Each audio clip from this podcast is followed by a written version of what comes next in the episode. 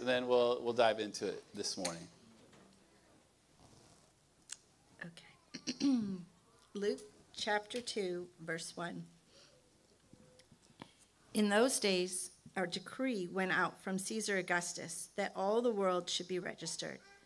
This was the first registration when Quirinius was governor of Syria, and all went to be registered, each to his own town.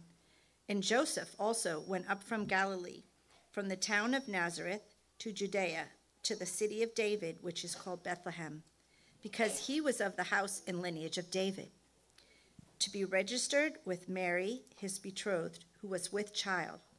And while they were there, the time came for her to give birth.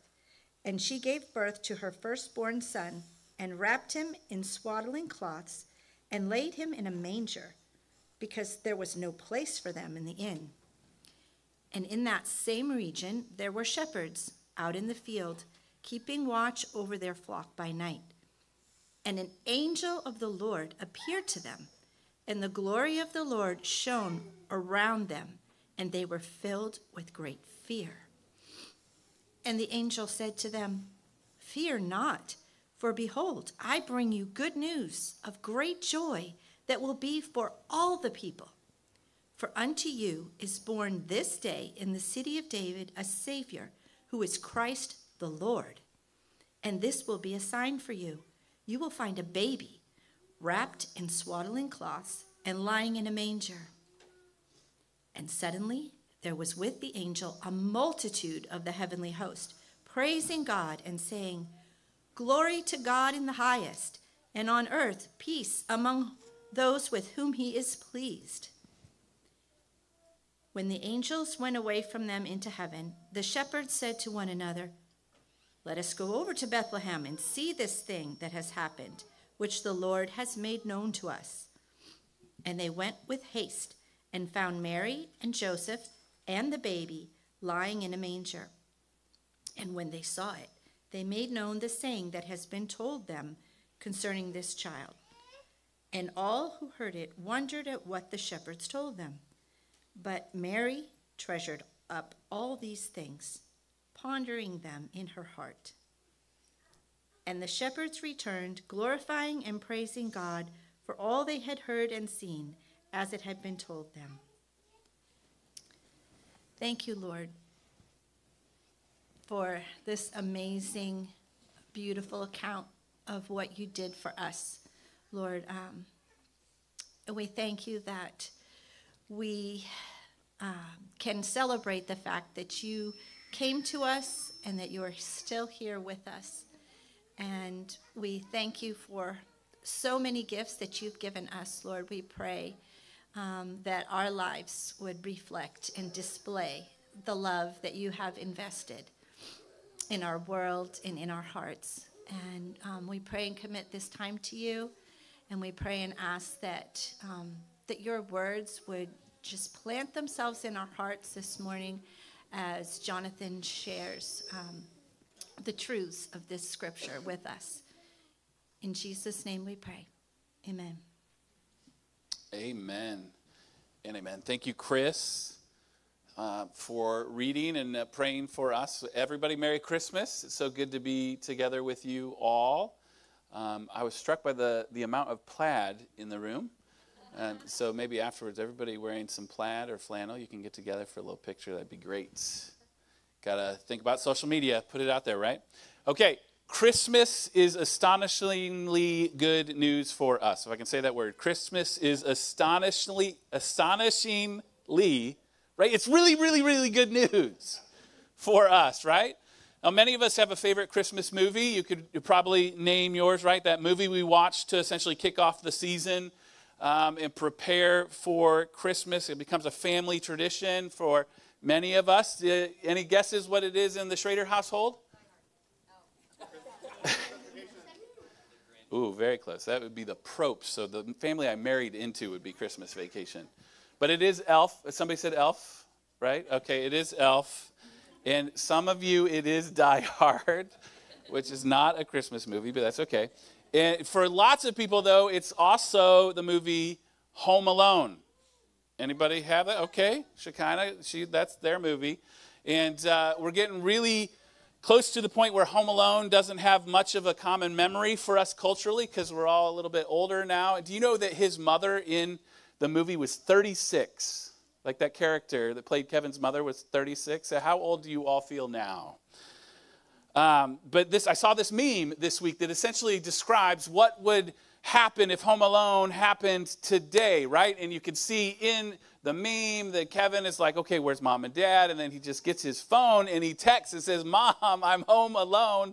And she responds, We just boarded the plane, but I'll get off the plane and come right home. The end, right? It's like, how boring would that be? We'd miss all the adventure. This is why cell phones are awful, right? We should get rid of them. Never let your children have them unless they're home alone, and then it's a real big help, right? But you miss like the adventure of the story, even the maturing of Kevin as a character, right? And as a kid, the mayhem, the wonder, and you would lose it all because of innovation, right? Essentially.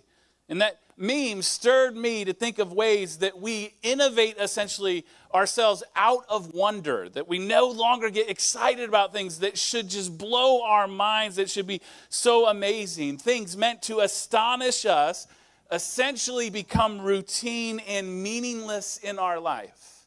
And then into that reality enter Christmas, right? And I wonder have we adapted so much or enough to domesticate Christmas essentially?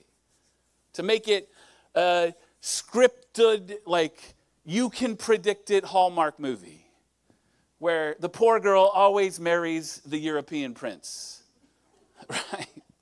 Those are awful. That's okay. You can watch them, sweetie. But I wonder do like do our routines and traditions essentially then for us dilute the scandal of this birth in a manger that is declared in scripture and that the angels sung about. And today I want us just to spend a little bit of time to reclaim some of the wonder and essentially set our hearts to singing this good news of great joy once again. And I want to just make two observations from Luke's account of the birth of Christ that should set us right, that should put us in a posture of being astonished at how great this arrival and this news is. And that hopefully will fill our hearts with hope along the way. And it's essentially that this babe, the son of Mary, he is God and he is humble. So we start with He is God. And we've got another picture here. This is uh, the multitude of angelic beings proclaiming the glory of God here as the shepherds look on. And we've heard it in the story, right? The angels are communicating to the shepherds, announcing this good news of great joy, a Savior who is not only a Savior, not somebody who's good that's going to rescue them, but He is Christ the Lord, the one who has been promised from the Ancient of Days. And they say, This will be the sign for you. You will find a baby wrapped in swaddling cloths and lying in a manger. And then suddenly there was with the angel a multitude of the heavenly host praising God and saying, Glory to God in the highest, and on earth peace among those with whom he is pleased. Read one commentary this week that suggested this was not just a big number of angels, but this was all of the angels because this is God born in a manger. This is the incarnation, God becoming flesh for us. The angels praise God because he's lying there in this manger that they are declaring. And it's a real scandal for us. Even ChatGPT knows what a scandal the incarnation is. And that wonderful piece of AI says that divine in human form, this concept of God taking on human form, is startling. In the incarnation, Jesus is both fully God and fully human. This union of divinity and humanity in one person challenges traditional views of divine as transcendent and distant from human experiences. Now, don't go to ChatGPT for your theology. You know, check it first, right? But this is, it is scandalous. This is huge. Like, we just think God's like this fairy that we can rub a lamp and get our uh, wishes all done up for us just right, or someone that we control, or God has to be made in my image and do the things that I want. But instead, he says, No, I'm going to enter into this human space and let them in on this glory. This babe in the manger is the eternal Son. We see this truth from John's account of the gospel. And he says, In the beginning was the Word, and the Word was with God, and the Word was God. He was in the beginning with God, and all things were made through him, and without him was not anything made that was made. In him was life, and the life was the light of men. The light shines in the darkness, and the darkness has not overcome it. And a little further on, John will say, And the Word became flesh and dwelt among us, and we have seen his glory, glory as of only the, the only Son from the Father, full of grace and truth. This is God taking on flesh, and among along with the Father and the Spirit, the Son fully and equally shares this divine nature. And as the image and exact correspondence of the Father, the Son is fully God, and all of God's perfections and attributes are His, since Christ is the Son of God. And as the Son, He participates then in the divine rule of all things. He receives divine worship from angelic beings, and he does all the divine works that he does as the Son. And it's this one that has come to live among us. He's not a prince born to a royal house. This is God entering into our existence, not even a kingly experience as we would expect it, right? He enters in to what is the most vulnerable moment of humanity and he takes it on for us. Luci Shaw, a poet, wrote this uh, poem called Mary's Song, and she says, He quiet, quiet he lies, whose vigor hurled a universe. He sleeps, whose eyelids have not closed before. Where we might expect God to be distant and unapproachable. He is not, in fact, far off. He is so interested in our lives that the eternal Son sets aside the power that we expect Him to work, and He does that for something glorious for us. Paul will say in his letter to the Philippian church Jesus, who though he was in the form of God, did not count equality with a God a thing to be grasped, but he emptied himself by taking the form of a servant, being born in the likeness of men, and being found in human form he humbled himself by becoming obedient to the point of death, even death on a cross. Therefore, God has highly exalted him and bestowed on him the name that is above every name, so that at the name of Jesus, every knee should bow in heaven and on earth and under the earth, and every tongue confess that Jesus Christ is Lord to the glory of God the Father. This is the babe who the angels are singing and announcing and pronouncing glory to God. He knows your frame and He only can save you. So, what child is this? He is God the Son, the one whom the angels sing of. As one writer says, ultimately, the scandal of the incarnation is this profound mystery that actually challenges our understanding and expectations. And it invites us each Christmas to reconsider our preconceived notions of God and instead embrace the humility, the vulnerability, and love that is demonstrated in the person of Jesus Christ. Another scholar says that God is, according to the Westminster Shorter Catechism, infinite, eternal, and unchangeable in his being, wisdom, power, holiness, justice, goodness, and truth. He made heaven and earth, and he works all things according to the power of his will. He is holy, holy, holy. The God who sits enthroned in heaven and to whom the nations of the earth are like a drop in the bucket, this God condescends. He comes down. God, who is superior to us, in whom we live and move and have our being, is a condescending God. The greatest and most wonderful example, then, of God's condescension is the incarnation of our Lord Jesus. And God became man and took on flesh, and the Creator became a creature. The one who hung the stars lays helpless in a manger. The one who we teach our children is so big and so strong and so mighty became so tiny and so weak and so powerless. The king of the angels was made a little lower than the angels. The creator of time entered into time. The one whose everlasting arms are underneath his people lay vulnerable in his mother's arms. And there is no greater condescension. It's beyond illustration, beyond comparison that God condescends is our only hope in life and death. And without God coming down, there would be no salvation for you and me. There would be no good news. It is the glory of our God that he condescends, that he comes among us. So God has taken on flesh. This is amazing. This is astonishing. But there's more because he is humble. And she gave birth to her firstborn son and wrapped him in swaddling cloths and laid him in a manger because there was no place for them in the inn. Was it a cave? Was it a stable, a stall with animals? Whichever it was, it was humble. The awaited Christ, the generations longed to have come. Surely he would have been born in a palace. Surely he would have been born in somewhere clean, or even in a time where birth wasn't so dangerous. His lineage certainly wouldn't be, uh, it would be untainted by outsiders or sinners. But instead, he's laid in a manger.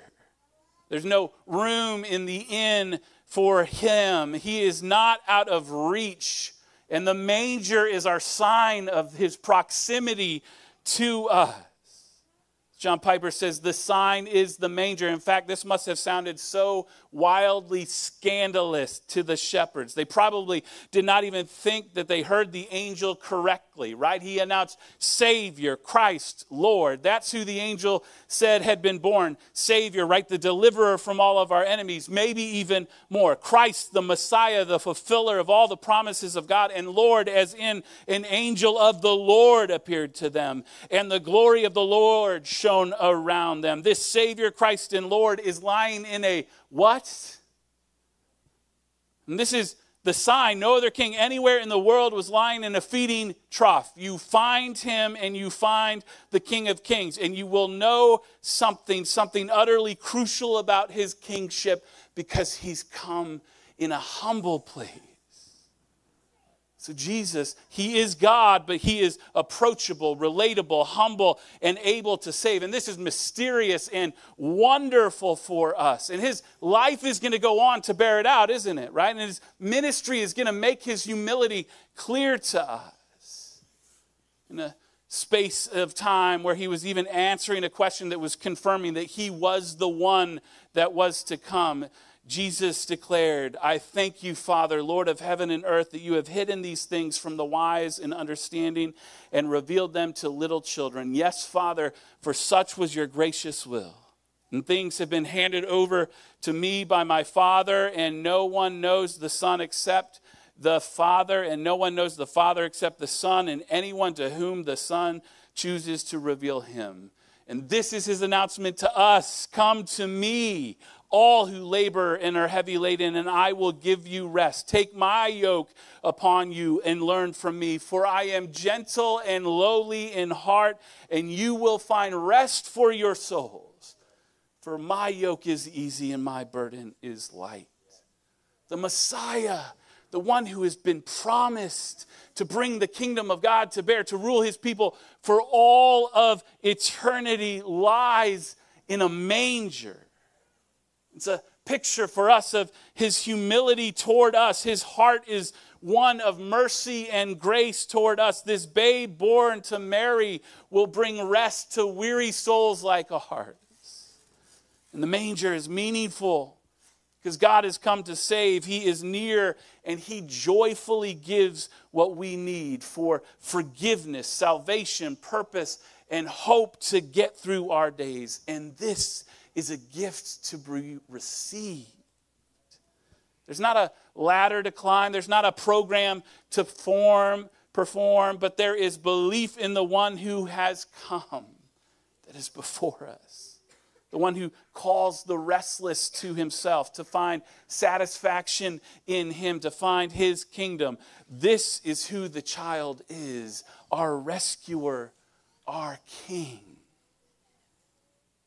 And Pastor says the incarnation displays the greatness of God. Our God is the eternal God who was born in a stable, not a distant, withdrawn God. Our God is a humble, giving God, not a selfish, grabbing God. Our God is a purposeful, planning God, not a random, reactionary God. Our God is a God who is far above us and whose ways are not our ways, not a God we can put in a box and control. And our God is a God who redeems us by his blood, not a God who leaves us in our sin. Our God is great indeed.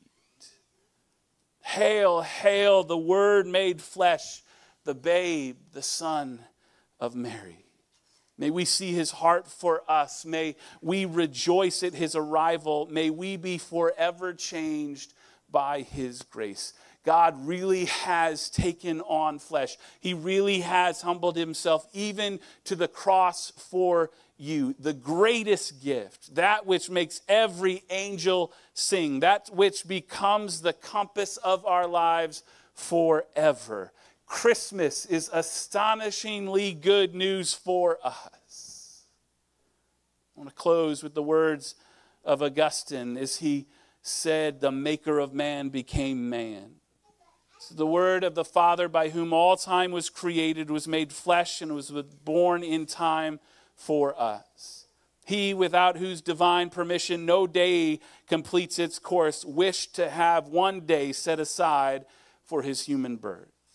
In the bosom of his father, he existed before all the cycles of ages. Born of an earthly mother, he entered upon the course of the years on this day. The maker of man became man that he, ruler of the stars, might be nourished at his mother's breast. That he, the bread, might hunger. That he, the fountain, might thirst. That he, the light, might sleep, that he, the way, might be wearied by the journey, that he, the truth, might be accused by false witnesses, that he, the judge of the living and the dead, might be brought to trial by a mortal judge, that he, justice, might be condemned by the unjust, that he, discipline, might be scourged with whips, that he, the foundation, might be suspended upon a cross, that courage might be weakened, that healer might be wounded, that life might die. To endure these and similar indignities for us, to free us unworthy creatures, he who existed as the Son of God before all ages without a beginning, deigned to become the Son of Man in these recent years. He did this, although he who submitted to such great evils for our sake had done no evil, and although we, who were the recipients of so much good at his hands, had done nothing to merit these benefits. Begotten by the Father, he was not made by the Father. He was made man in the mother whom he himself had made, so that he might exist here for a while, sprung from her who could never and nowhere have existed except through his power. And this is astonishingly good news for us. Will you pray with me? Oh, Lord, Jesus, in uh, even our best attempts, we fall short at being astonished at your arrival, at being taken by the truth that you are God and that you are humble, that you are approachable, that you came to save. Holy Spirit, we ask that you would make that truth more apparent to our hearts as we go through this season of Christmas and celebration and time with friends and family. Lord, for those that are without, that you would be our satisfaction, that you would fill that void that we for so long felt, that we truly would be astonished, that you would come and give of yourself and call us your own forever. We praise you in Jesus' name. Amen.